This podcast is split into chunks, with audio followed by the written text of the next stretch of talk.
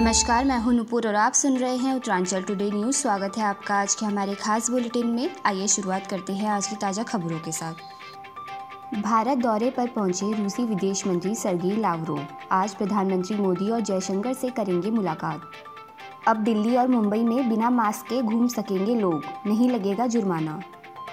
प्रधानमंत्री मोदी आज 11 बजे करेंगे स्टूडेंट से परीक्षा पर चर्चा।